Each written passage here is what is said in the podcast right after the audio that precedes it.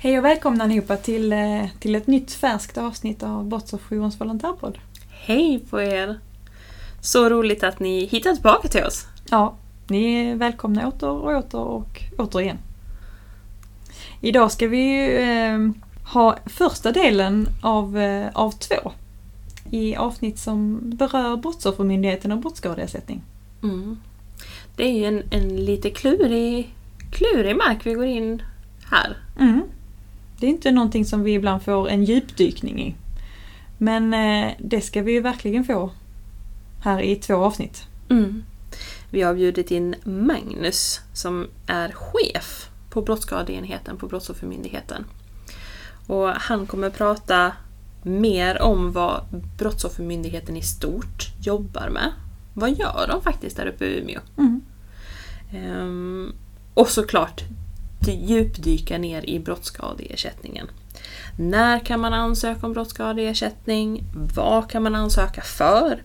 Men också kanske att han trollar fram något tips eller två som man kan tänka på när man skriver sin ansökan. Mm. Precis, och kommer gå igenom utredningsförfarandet. Hur, hur ser det ut? Hur går det till där uppe? Eh, så det är inte det som första avsnittet kommer att handla om. Del två blir ännu mer djupdykning i lite mer speciella omständigheter men det, vi börjar med avsnitt ett. Det gör vi, så att nu bjuder vi in Magnus.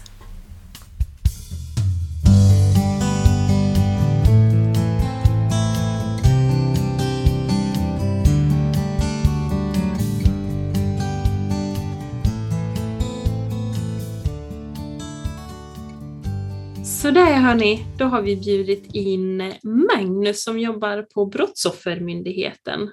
Välkommen Magnus! Tack så mycket. Du jobbar ju här på, på Brottsoffermyndigheten. Skulle du vilja berätta lite grann vem du är och vad du jobbar med på just där du är? Mm. Jag heter Magnus Örn som sagt var. Jag är chef på Brottsskadeenheten på Brottsoffermyndigheten och det är jag sedan årsskiftet i år. Före det så har jag varit åklagare och jobbat med våld i nära relation, sexualbrott i nästan 20 år. Men nu är jag på Brottsskadeenheten och det är ju vi som kan man säga ansvar för det huvudsakliga området för Brottsoffermyndigheten och betala ut brottsskadeersättning till brottsoffer. Vad spännande! Och Brottsoffermyndigheten i stort, vad, vad jobbar ni med där? Ja, men det är tre huvudsakliga områden och som jag sa då, det, det huvudsakliga området får vi säga ändå är det att besluta om brottsskadeersättning till brottsoffer. Och det är de som inte kan få betalt av en gärningsperson eller om de inte har någon försäkring som täcker en skada som de har drabbats av eller om det inte finns någon känd gärningsperson så då kan man ju vända sig till försäkring och oss direkt då istället för att gå via, via gärningspersonen om det fanns en sån. Och vi betalar ut om, omkring 100 miljoner kronor per år och eh, tar tillbaka ungefär 40 miljoner kronor per år då från gärningspersoner och det är ju vår regressenhet som gör det. Eh, som återkräver pengar. Så det är det ena området, att, att betala ut och i viss mån också försöka ta tillbaka den här ersättningen från gärningspersonerna när det finns kända sådana. Och sen så har vi ju ett kunskapscentrum och brottsofferfond jobbar de med också. De eh, administrerar ju dels då Brottsofferfonden och delar ut medel till forskning, ideella organisationer som brottsofferjourer och annat. De pengarna kommer ju från att alla som döms för brott där det finns eh, fängelse i straffskalan får ju betala för närvarande en avgift på 800 kronor. Nu talas det om att höja den snart. Men också de som får avtjäna straff med så kallad fotboja betalar en avgift på 80 kronor per dag för det och max, eh, jag tror att det är 9 800 kronor nu, men strax under 10 000 kronor. Då. Och så finns det också, eh, det kommer in en del pengar i form av gåvor och liknande, men på det stora hela är det de här gärningspersonerna som döms och de som avtjänar straff med fotboja. Man delar ut ungefär, om jag inte sa det, 50 miljoner kronor per år då i, till forskning och ideella organisationer från den här fonden. Så det administreras här på Brottsoffermyndigheten också. Och sen så har vi ju eh, Kunskapscentrumet också som hör till dem som utbildar och sprider kunskap på området brottsofferfrågor. Och de har också en rad regeringsuppdrag för närvarande har de väl ett tiotal uppdrag som pågår. Så det kan man säga är våra huvudsakliga arbetsområden här. Superspännande och så viktigt mm. arbete som ni bedriver där på Brottsoffermyndigheten. Och att det ska finnas vittnesstödsverksamhet vid alla tingsrätter och hovrätter i Sverige. är ju ett regeringsbeslut och ett uppdrag som ni har på Brottsoffermyndigheten. Mm. Hur skulle du beskriva det här regeringsuppdraget som ni har fått och hur förvaltar ni det? Ja, men det var ju vi på Brottsoffermyndigheten och Domstolsverket som fick det där och det var väl i början av 2000-talet. Och tillsammans så skulle vi ju då verka för att vittnesstödsverksamheten skulle bedrivas vid, vid landets samtliga tingsrätter och hovrätter. Vi har ju Högsta domstolen också, men där kommer ju vanligtvis inte parterna utan det är ju ombuden bara som är där, så Mm. behovet finns inte på samma sätt där. Och det är ju som du också vet, det är ju verksamheter som bedrivs av ideella föreningar med skilda förutsättningar och också olika sätt att, att arbeta. Och tanken var väl att, att stödet skulle bli likvärdigt på alla platser i, i landet så behöver det finnas nationella riktlinjer i någon form. Det var vi på Brottsoffermyndigheten som fick ansvaret på att ta fram och fastställa de här nationella riktlinjerna. Och det här arbetet sker ju då i nära samarbete med Domstolsverket och Brotts- Brottsofferjouren Sverige. Och vi följer upp den här verksamhetens arbete, man gör kvalitetsuppföljningar och det är ju kunskapscenter som gör det. Och för det krä- krävs det att man har god kontakt med de här vittnesstödssamordnarna som finns ute i landet också. Och det är vi på myndigheten här som svarar för att, att utbilda de här och jag tror att det ska vara en sån utbildning i, i mitten av september också Mm. för, för de här vittnesstödarna. Och vi har ju en kontaktperson här på myndigheten då, Aiste, som har till uppgift att arbeta med de här utvecklings-, kvalitets och utbildningsfrågorna och information om det här helt enkelt. Så att, eh, det är väl så vi jobbar med det och eh, har jobbat genom åren och det börjar ju vara 20 år nu som Mm. verksamheten har funnits. Ja, det är några år på nacken nu alltså. Ja, och det Mm. fanns ju innan det blev ett uppdrag. Det var ju, eh, nu kommer jag inte ihåg vart i landet det var man började med det där. Det var, jo, det var i Växjö, som brottsofferjouren i Växjö som började 95 tror jag det var. Och sen så blev det ju ett, ett regeringsuppdrag några år senare då helt enkelt. Och det är ju superviktigt. Verkligen. Vittnesstödarna runt om i landet gör ju ett fantastiskt arbete Mm. på våra tingsrätter och hovrätter. Mm. Och det är ju något som jag märkte inte minst när jag var där flera gånger i veckan när jag jobbade som åklagare, vilket otroligt eh, viktigt jobb och också underlätta för åklagarna vet jag att man eh, att det fanns någon, man, det kändes tryggt att veta att det var någon som tog hand om de här personerna som kom Mm. eh, och fick dem att känna sig trygga. Verkligen. De är fantastiska allihopa. Mm, det är de. Du, du nämnde här att ni jobbar med brottsskadeersättning Mm. Brottsoffermyndigheten. När är det så att man kan ansöka om brottsskadeersättning? Ja, men I princip så ska man ju ha eh, utsatts för brott eh, och jag säger i princip för att det finns ju ett undantag. Eh, det finns något som heter, eller som vi kallar bevittnad ersättning också. Det är ju när barn har bevittnat våld i nära relation, eller jag ska säga brott i nära relation. Eh, då kan man också söka om, om så kallad bevittnad ersättning.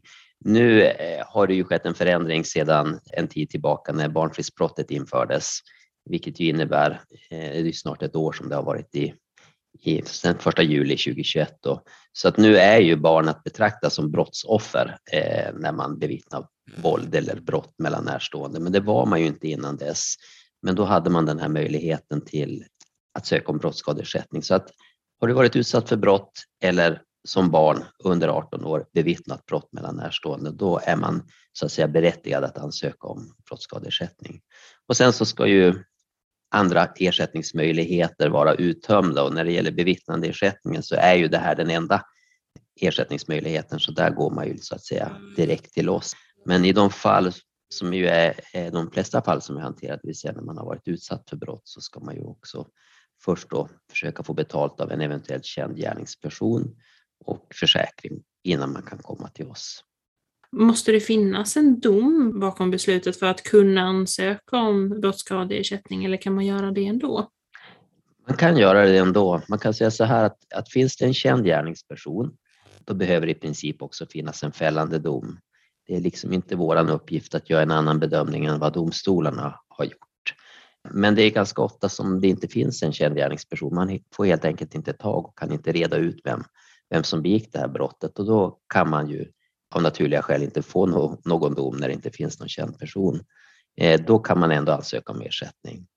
Sen finns det några mellanfall också kan man säga, det vill säga att, att gärningspersonen, man vet vem det är men man kan inte få tag i dem De kanske har lämnat landet eller, eller liknande. Då kan man också ha en, en möjlighet att, att ansöka om brottsskadeersättning. Men var utsatt för brott och känd gärningsperson, dom, ingen känd gärningsperson så kan man ansöka ändå.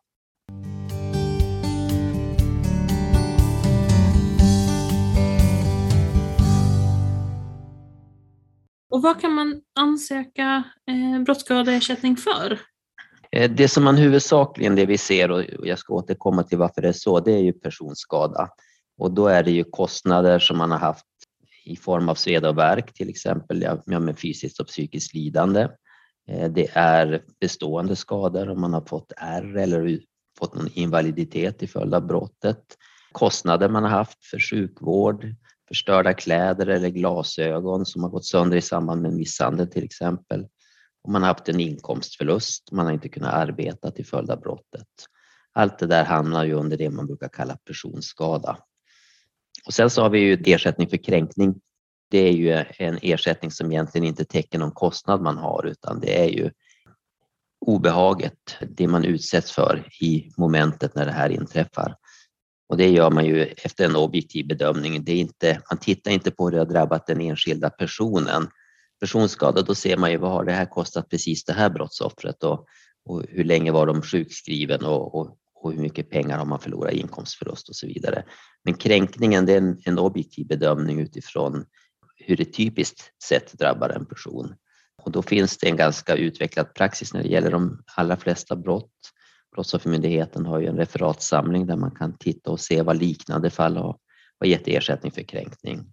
Och naturligtvis genom att, att läsa domar om man är, eh, har det intresset eller den professionen att man behöver göra det, så kan man få ledning av domstolspraxis också. Så att personskada, kränkning, det är ju de vanliga poster och det som vi normalt sett också kan ersätta här på Brottsoffermyndigheten. Sen finns det också sakskador, alltså skador på föremål, eh, mobiler, klockor, smycken eller annat som kan ha förstörts genom att man har varit utsatt för skadegörelse eller att man har blivit avstulen dem helt enkelt. Och här finns det väldigt begränsade möjligheter att få ersättning från Brottsoffermyndigheten i form av brottsskadeersättning. Det är egentligen begränsat till att gärningspersonen har varit intagen på någon, ja, på någon anstalt eller är på permission eller har rymt från kriminalvården eller att man är på något statligt behandlingshem eller att man har varit häktad, frihetsberövad. Eh, och det är ju staten som står för det frihetsberövandet. Så att man kan säga att har staten någon form av särskilt ansvar för den här personen och de begår brott som innebär att man eh, sakskada för, för enskilda, så då kan man få ersättning. För då har staten så att säga brustit i, i, i över, att ha uppsikt på de här personerna. Och då mm. kan man få ersättning för sakskada, men annars inte. Och samma sak gäller egentligen för ren förmögenhetsskada och det är till exempel ekonomisk skada, inte på grund av att någon stjäl någonting fysiskt av en, men kanske genom bedrägeri. Man blir avlurad någonting eller pengar eller liknande. Och då är det samma förutsättningar som för sakskada. Så att en ska vara en person som eh, är på rymmen eller intagen på ett behandlingshem eller liknande för att man ska ersätta. Och det där hänger väl ihop med att, att eh, även om det här är ju skattemedel som används för att betala ut de här ersättningarna och, och eh, det finns ju vissa begränsningar och då har man ju måste göra prioriteringar och vad är, vad är det viktigaste att ersätta när inte eh, det räcker till allt. Och då har man gjort den bedömningen att, att eh, det är viktigare att ersätta personskada och kränkningen än att man har blivit av med föremål eller saker eller, eller pengar. Det finns också ett litet, kan man säga, en, en liten ventil också. Är det så att man har svårt att klara sin försörjning till följd av att man har blivit av med pengar eller liknande, då kan man också ha möjlighet att få en viss ersättning. Kanske inte full ersättning, men en viss ersättning så att man klarar sin försörjning. Och de exempel som är, är lättast att peka på för man ska förstå det är till exempel att en pensionär som inte har det så gott ställt har varit och tagit ut sina pengar eh, det kanske var vanligare förr men förekommer fortfarande från en bankomat eller något och blir avsturen hela pensionen eh, där och då och helt enkelt får svårt att klara månaden eh, tills nästa pension kommer. Då har, finns det också en möjlighet att, att utge ersättning eller om det är ett särskilt ömmande fall av något annat skäl. Så det är liksom inte uteslutet om inte gärningspersonen tillhör de här kategorierna, men det är väldigt svårt och det är väldigt sällan vi har möjlighet att betala ut ersättning i de fallen. Men ni gör en bedömning i varje enskilt fall? Ja, precis, vi gör en bedömning i varje enskilt fall. Så ringer man till oss och beskriver ärendet så kan man få ett ganska klart svar om det är meningsfullt att söka eller inte. Men, men vill man så tycker jag ju alltid att man ska söka så får vi pröva det helt enkelt. Och så, mm. så får man ett, ett väl motiverat beslut oavsett om det går i positiv eller negativ riktning. Ja men det är ju kanon i alla fall att man kan ansöka om det. Mm. Ehm, och så får man se vad utslaget blir. Mm. Men hur fungerar det egentligen alltså för en brottsutsatt att ansöka om brottsskadeersättning? Vad, vad finns det för steg som man behöver gå igenom? Mm, nej men man eh, börjar ju med att, att fylla i vår ansökningsblankett och den finns ju antingen på webben, man kan fylla i den där elektroniskt, eller en pappersblankett som man kan skicka in med, med vanlig post. Och väljer man det här med pappersblankett då kan man om man har tillgång till dator och skrivare eller någonstans att skriva ut, då kan man skriva ut den från hemsidan. Men annars så kan man beställa den genom att ringa till oss eller på hemsidan så skickar vi hem en pappersblankett. Den finns också oftast att hitta hos polisen eller om man går in på en tingsrätt som ligger nära en. Eh, har man eh, kommit så långt att man eh, har fått en advokat tilldelad sig som, som målsägandebiträde eller särskilt företrädare för barn så kan de också ofta tillhandahålla blanketten även om om deras uppdrag inte omfattar att eh, fylla i den och hjälpa till med det. Brottsofferjourerna kan väl också tillhandahålla den i vissa fall och eh, är det den typen av brott att man befinner sig på en kvinnojour så är det inte sällan som de också har, har tillgång eller kan hjälpa till med att få fram blanketten. Men man kan alltid eh, ringa till oss och få en hemskickad om det är den varianten man vill köra.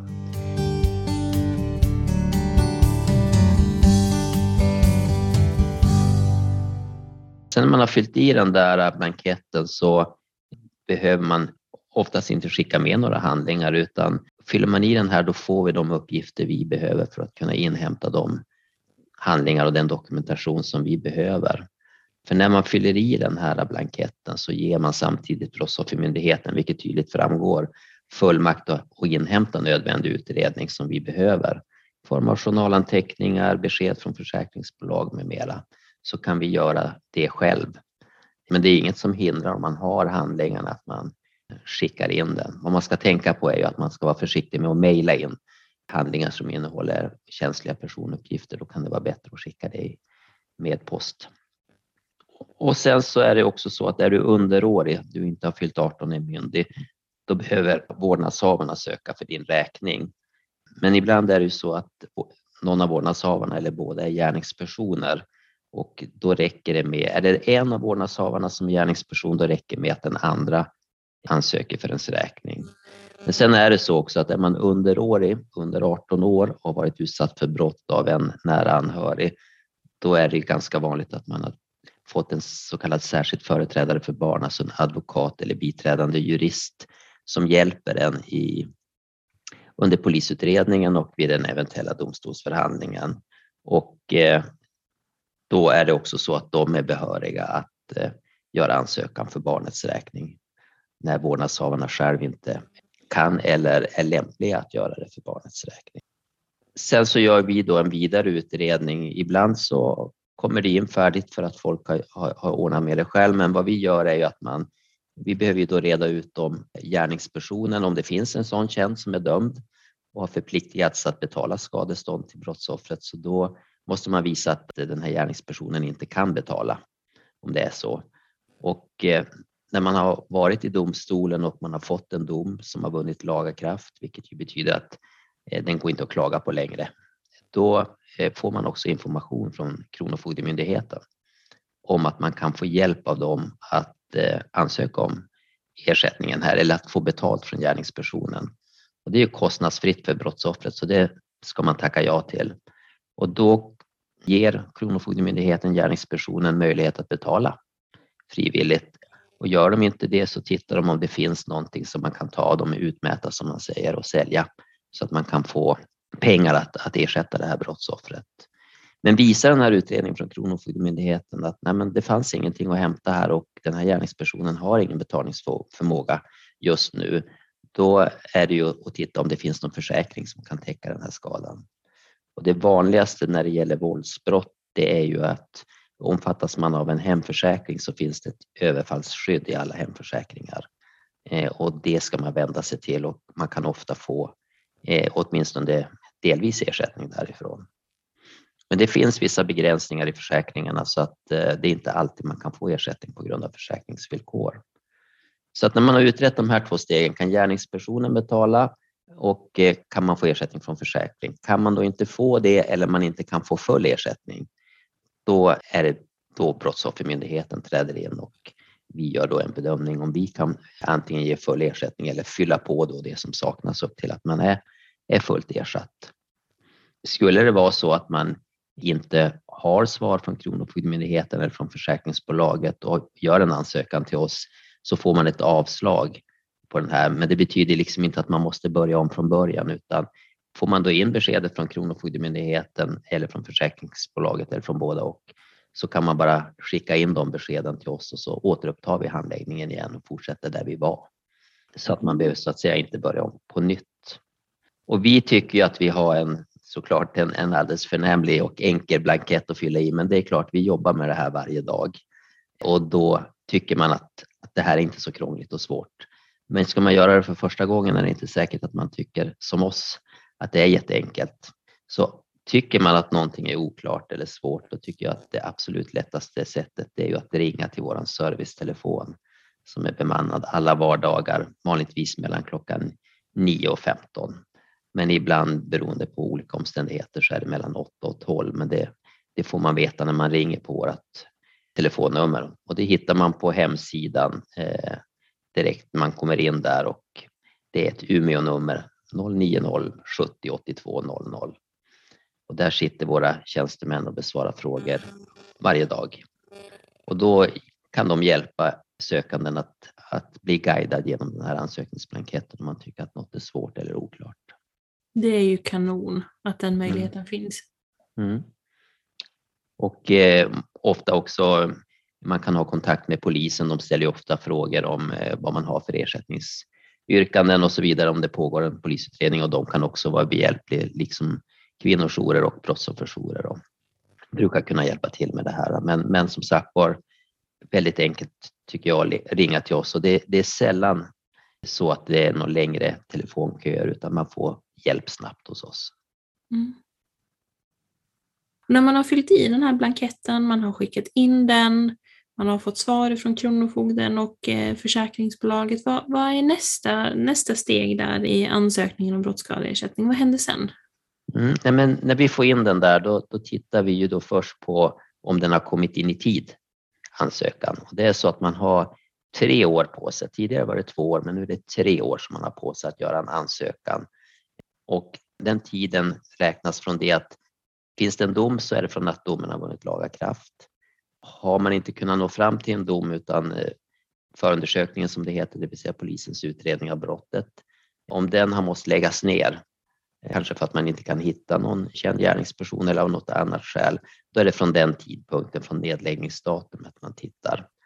Och skulle det av något skäl, det är en grundförutsättning att det ska vara polisanmält, men det finns vissa undantag från det också eh, och det kan naturligtvis vara av olika skäl, men, men det är undantagsfall vill jag säga. Då kan man också söka hos oss ändå och då tittar vi på när inträffade brottet och så räknar man de här tre åren från, från brottstidpunkten. Helt enkelt. Så att, Har du något exempel där på vad det skulle kunna vara? Eh, det kan väl vara eh, om en svensk medborgare har eh, blivit utsatt för brott i utlandet. Man kan vara berättigad till ersättning här ändå beroende på vilket brott det är och så. Mm. Och vi kan göra den bedömningen att det är efter så lång tid och i det specifika landet kanske inte, det kan inte förräntas leda någonstans helt enkelt. Eller mm. förenat med stora besvär eller omkostnader eller liknande. Så att, eh, men det, det ska jag säga, det är undantagsfall som, som det kan accepteras. Men mm. Eh, normalt sett så ska man göra en polisanmälan, åtminstone när man kommer hem till Sverige, även i de fallen så får man se Så att det är från antingen från brottstillfället eller förundersökningen lades ner eller domen man lagar kraft. Och så ska ju den här ansökan vara gjord av någon som är behörig och ansöka och det är ju då som sagt var den utsatte själv, om den personen har något ombud eller ett barn då, då är det vårdnadshavarna eller om barnet har ett ombud eh, som, som är behörig att söka. Och sen ska naturligtvis grundförutsättningarna som vi har pratat om tidigare vara uppfyllda, att man har varit utsatt för brott eller bevittnat brott, att man har polisanmält det och att alla andra ersättningsmöjligheter är uttömda. Det är liksom det vi tittar på först.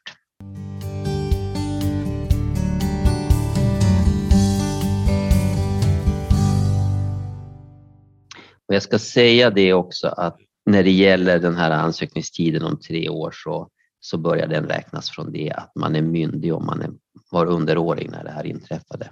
Så man har alltid på sig eller en möjlighet att ansöka tills dess man fyller 21 år. Men kanon, så då, då tittar ni på de sakerna och sen så tar ni ett beslut efter det. Mm. Hur, hur får man beskedet sen? Då får man ett skriftligt besked av oss och antingen får man det per post eller om man har en sån här elektronisk brevlåda så, så, så man har valt att få sina besked eller förfrågningar, kompletteringar kan vi behöva ibland. Så, så kan man använda sig av den här elektroniska postlådan om man har angett en sådan. Så att man får ju ett skriftligt besked i, i mm. någon form i alla fall om det blev avslag eller ett bifall. Mm. Och om vi kikar lite grann på vad ni kan se för vanliga missar eller så i den här ansökan om brottsskadeersättning som brottsutsatta kan göra. Mm. Jag ska säga för det första, så det, det, man ska inte vara orolig för att, att mm. missa någonting, för det är ju så att är det någonting som inte är ifyllt som behöver vara ifyllt så då ber vi om en komplettering. Men det är väl det vi ser, att man inte har fyllt i blanketten ordentligt, att man inte har fyllt i alla fält helt enkelt. Ibland kan man tycka så att ja, men jag hade ingen försäkring, så mm. fyller man inte i någonting där, men då ska man kryssa i nej. Det är viktigt att man gör det, för man undertecknar trots allt den här äh, blanketten också på heder och samvete, att man försäkrar att uppgifterna man lämnar är riktiga. Mm. För det är ändå i slutändan så, så är det ju pengar som är tanken att vi ska kunna betala ut och det vill vi också kunna göra. Så det, det, är viktigt att man fyller i det. Men ska, är det något misstag man gör så skulle jag väl säga det att man inte har fyllt i alla fält på den här blanketten. Upptäcker vi någon miss då, då ber vi om en komplettering. Det som händer är ju egentligen bara att, att handläggningen blir något fördröjd. Så det kan man ju undvika då genom att man är noggrann och känner sig osäker så som sagt var kontakt, kontakta oss och så hjälper vi till så att den blir komplett ifylld över telefonen eller mm. per, per mail. Ja, men det är ett jättebra tips att tänka på, att man alltid kan ringa om man känner sig lite osäker. Har mm. du något annat tips i rockärmen som eh, man kan tänka jo, på? Jo, nej, men det, ett till är ju också det att, att eh, man, jag ska inte dra andra över alla över samma kam, men jag vet ju själv att man kanske inte man, man ser den här blanketten och man fyller i den och så tittar man inte längst ner, men det följer med en ganska god handledning om vad man ska fylla i och en förklaring om varför vi behöver uppgifterna också enkelt uttryckt. Så att eh, första man ska göra det är att man fyller i blanketten med hjälp av den här, som jag tycker, tydliga handledningen om hur den ska fyllas i. Så läs, läs det också. Eh, och som sagt var återigen, även när man läser handledningen så kan det vara något som man tycker att man inte riktigt förstår i sitt, i sitt specifika ärende. Om, vad ska jag skriva här för någonting? Då, då är det väldigt lätt att kontakta oss på den här servicetelefonen så, så får man ett snabbt svar så kommer man vidare. Och vi pratade ju lite grann här om utredningsfasen, att ni, ni tittar på ansökan är korrekt ifylld. Ni tittar också på så att inte, inte tidsfristen har gått ut, de här tre åren.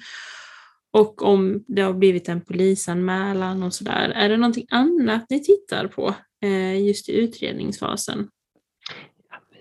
Jag ska säga det att, att när, man, när, vi får in den här ansökan och så tittar vi då om det är något uppenbart som eh, saknas. Är det utredning som vi normalt sett måste ta in och som vi, vi gör också, vi ser att vi har eh, de uppgifter vi behöver, till exempel ärendenumret på domen eller polisutredningen och så vidare, vilket försäkringsbolag man tillhör och så vidare. Då får man ju ett bekräftelsebrev från oss om att nu har vi tagit emot den och eh, hur lång den förväntade handläggningstiden är.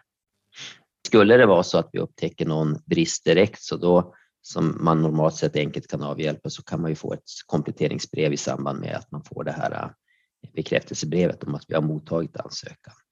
Men vi försöker skicka ut ett bekräftelsebrev väldigt snabbt om att, att nu har vi i alla fall fått in den så då vet man det. Men sen så följer den här utredningstiden då där vi som sagt var beroende på vad som har bifogats ansökan och beroende på vad som behöver inhämtas för att man ska komma vidare. Så, så vi är ju i händerna på andra aktörer också så det är lite svårt att styra över mm. handläggningstiden. Ber vi om en polisutredning från polisen så, så måste ju vi få den därifrån eller är det en dom så, så behöver vi få den och så där. Och det här tar vanligtvis ingen särskilt lång tid men det kan vara från flera olika eh, aktörer det ska hämtas in och det är lite väntetid. Vi skickar ju ut, det är inte så att vi beställer en handling och sen så, så får vi in den och så beställer vi nästa utan vi skickar ju ut alltihopa på en gång så i, i den bästa av världar så kommer allting ganska snabbt. Så då tittar vi på det, vi hämtar in den här utredningen, tittar på det. Finns det ett brott här som vi kan ersätta? Finns det en dom eller bara en polisutredning? Vad säger den? Fanns det en försäkring? Fanns det betalningsmöjligheter? Ibland så är det så här också att man eh, inte har begärt ersättning i domen. Eh, det vill säga man, begärde begär inget skadestånd av olika skäl i domen eller under polisutredningen och det finns därför inget fastställt skadestånd i domen heller. Då kan man ju ändå vara berättigad till ersättning naturligtvis. Det som kan bli problemet då det är ju det att om vi då kontaktar Skattemyndigheten och tittar på den här gärningspersonens senaste deklarationer och så visar det sig att allt tyder på att den här gärningspersonen faktiskt har betalningsförmåga. Han skulle kunna betala om man bara hade framställt ett anspråk. Så kan det vara så att man får ett avslag och att vi kräver att man måste eh, gå till domstol för att få betalt av den här gärningspersonen. Eh, så att det är sådana saker vi tittar på och, och utreder helt enkelt. Men allting egentligen handlar om det här. Finns det en gärningsperson kan han betala. Finns det en försäkring kan man få ersättning.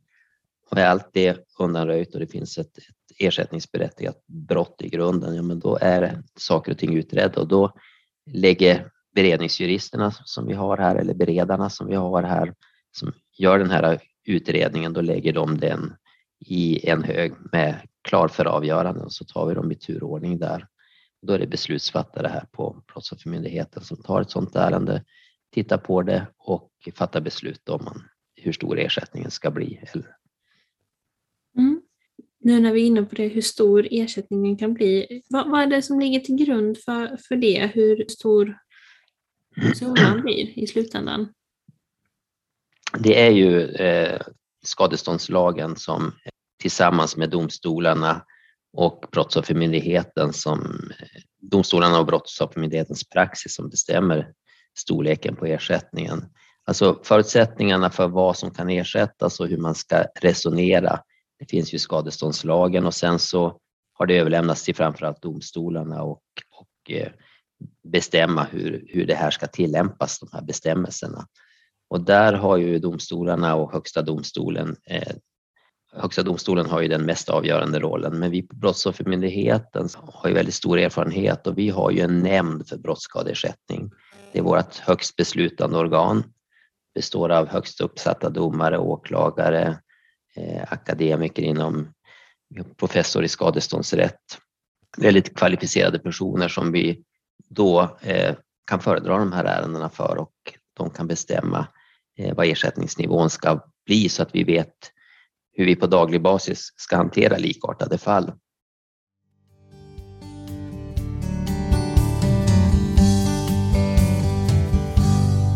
Det är ju praxis, vår och domstolarnas tillsammans med skadeståndslagen som bestämmer ersättningens storlek. Sen så är det så att brottsskadelagen som vi har att rätta oss efter, där finns det vissa begränsningar och det, jag var ju inne på att det är skattemedel som Eh, stå för de här ersättningarna när det kommer till oss, brottsskadeersättningen och därför så har man gjort det. Vi har större möjligheter att till exempel jämka ett belopp, minska ett belopp om det finns skäl till det än man har enligt skadeståndslagen. Ett exempel är ju att, som kanske är det, ett av de mest typiska, det är ju att man har utsatt sig för en utökad risk att skadas.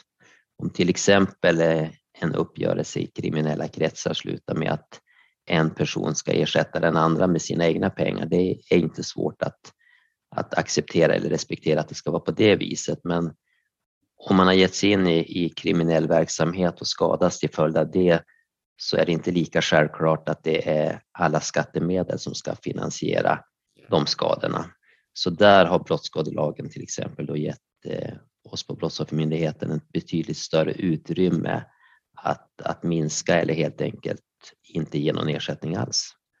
Så att vi brukar jobba med att man ibland då jämkar till hälften och ibland så, så jämkar vi till noll. Man får ingen ersättning för att det är så tydligt att det här har samband med kriminalitet och ingenting annat och då mm.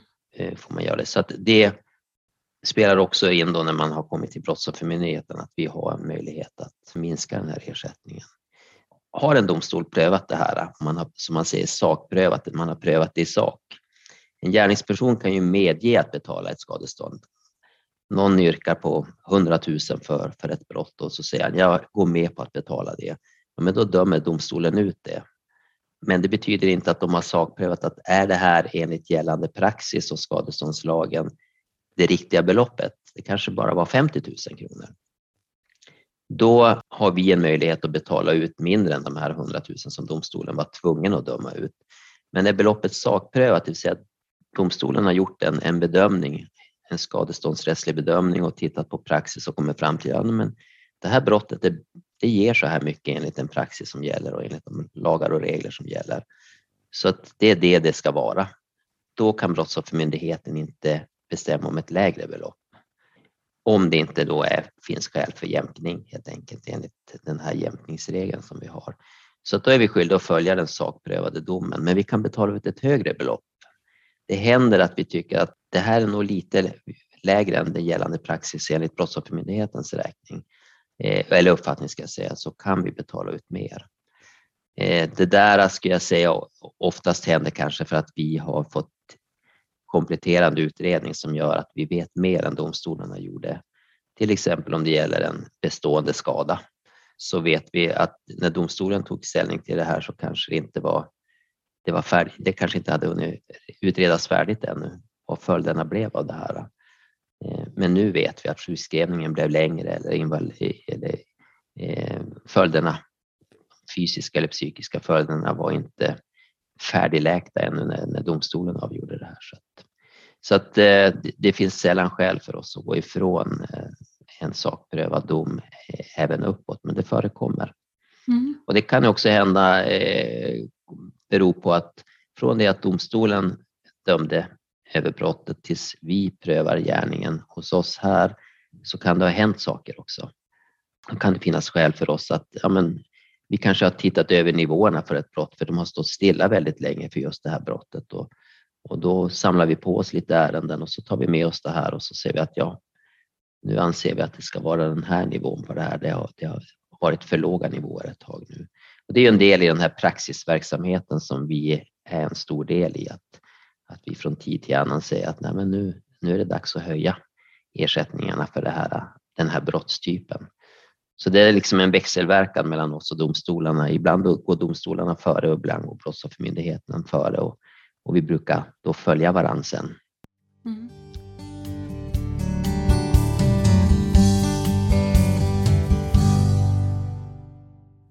Då har vi lärt oss en hel del om eh, brottsskadeersättning och utredningsförfarandet gällande det. Verkligen! Alltså så informativt och Magnus är ju verkligen en stjärna. Ja, det kan vi inte säga något annat om. Mm. Men vad har vi pratat om här idag då? Men det jag tror är viktigt att ta med sig det är att Brottsoffermyndigheten inte bara jobbar med brottsskadeersättning. De har ju även två andra ganska stora, stora uppdrag eh, och det är ju att ta hand om Brottsofferfonden. Och där bland annat vi på brottsofferjourerna runt om i Sverige söker pengar ifrån för att kunna ha olika projekt. De har ju också kunskapscenter där de ska sprida kunskap eh, om brottsofferfrågor och, och brottsoffers eh, förutsättningar. Mm. Och det, det som jag eh, tar med mig det är ju också att Brottsoffermyndigheten det är ju de som har regeringsuppdraget. Att det ska finnas vittnesstöd på samtliga tingsrätter och hovrätter runt om i hela Sverige. Så att det är ju inte vi i Brottsofferjouren som har, har det yttersta ansvaret utan det är Brottsoffermyndigheten som sen har givit brottsofferjourerna det ansvaret att det ska finnas och utbilda vittnesstöden och, och vara på plats helt enkelt. Och varför Brottsoffermyndigheten har det här regeringsuppdraget det är för att det ska bli ett likvärdigt stöd runt om i hela Sverige men också att, att de ska kvalitetssäkra. Eh, så att det funkar så som det är tänkt. Mm. Exakt. Och Magnus pratade också där om man då går tillbaka till liksom det som är kärnan i det här avsnittet med brottsskadeersättning att det är en lång väg dit. Och det vet vi ju om. Det är en lång väg innan man kan få brottsskadeersättning. Det ska utredas huruvida gärningspersonen själv kan betala. Om det är så att gärningspersonen själv sätter in pengar eller om man får hjälp via Kronofogden. Och är det så att gärningspersonen inte har medlen att betala skadeståndet är det så att man har varit i kontakt med sitt försäkringsbolag? Är det så att man kan få ut pengar någonstans därifrån? Båda de här två sakerna måste ju utredas innan det är så att man kan ansöka om brottsskadeersättning. Mm. Så det gör att det blir det är ganska många aktörer inblandade. Så det kan, ju, det kan ju ta väldigt lång tid. Så att det är ju inte slut bara för att det har blivit en rättegång. Nej, precis. Magnus var inne på det också att de vanligaste eh, sakerna att söka brottsskadeersättning för det är ju personskada och förkränkning. Alltså om det är någon som har, har slagit dig eller på annat sätt skadat dig eh, som person eller kränkt dig på olika sätt. Eh, så kan man söka brottsskadeersättning för det. Eh, men det finns ju också att man kan söka för sak och förmögenhetsskada. Men det är väldigt, väldigt svårt att få brottsskadeersättning eh, för de här sakerna. Och det är ju mycket på grund av att det är skattepengar. Och att de här pengarna ska fördelas. Det är en påse pengar och det är de vi har att förhålla oss till. Och då har Brottsoffermyndigheten eh, gjort bedömningen att det är viktigare att ersätta för person och kränkning, personskada och kränkning och inte för sak och förmögenhetsskada. Mm. Oftast så är det bara om det är så att gärningspersonen har varit i, i statens förvar, alltså till exempel i fängelse eller på någon annan sluten institution och personen har rymt därifrån. Det är då som, som man kan bli beviljad för sak och förmögenhetsskada. Eller ibland för riktigt ömmande fall. Så att det är ju alltid eh, bra att ansöka om brottsskadeersättning i de här fallen också. I och med att Brottsoffermyndigheten tar beslut i varje enskilt fall. Så man vet aldrig, men man ska ha med sig att det inte är en självklarhet att man får beviljat brottsskadeersättning bara för att man ansöker. Mm. Exakt, att alltid, alltid testa om det är så att man orkar det. Ehm, för det, det kan vara så att man får ersättning. Det är som Magnus har sagt vid flera tillfällen, både när det gäller känd gärningsperson och om brottet har skett utomlands. Ge det ett försök. Ehm, och vill man så kan man alltid ringa till Brottsoffermyndigheten innan man ansöker för att få liksom en preliminärt besked. Hur, hur ser det ut för mig? Men, men man kan alltid, alltid, alltid testa. Mm. Och är det så att, att ni har kontakt med någon som är brottsutsatt som är under 18 år så är det ju vårdnadshavaren eller en särskild företrädare för barnet som, som ansöker om brottsskadeersättningen. Det kan vara ganska bra att ha med sig mm. när det gäller just bra, unga brottsutsatta. Mm. Precis. Och vi kan avsluta med att, att Magnus som varit åklagare innan har ju verkligen märkt vittnesstödens betydelse på, på domstolarna. Så att ta med er det ni som är vittnesstöd. Mm. Ni gör skillnad. Det gör ni verkligen. Ni är grymma allihopa. Och eh, med det här så packar vi upp del 1 eh, av Magnus två avsnitt. Så eh, laddar vi om för del 2 här. Som kommer strax. Tack för att ni har lyssnat.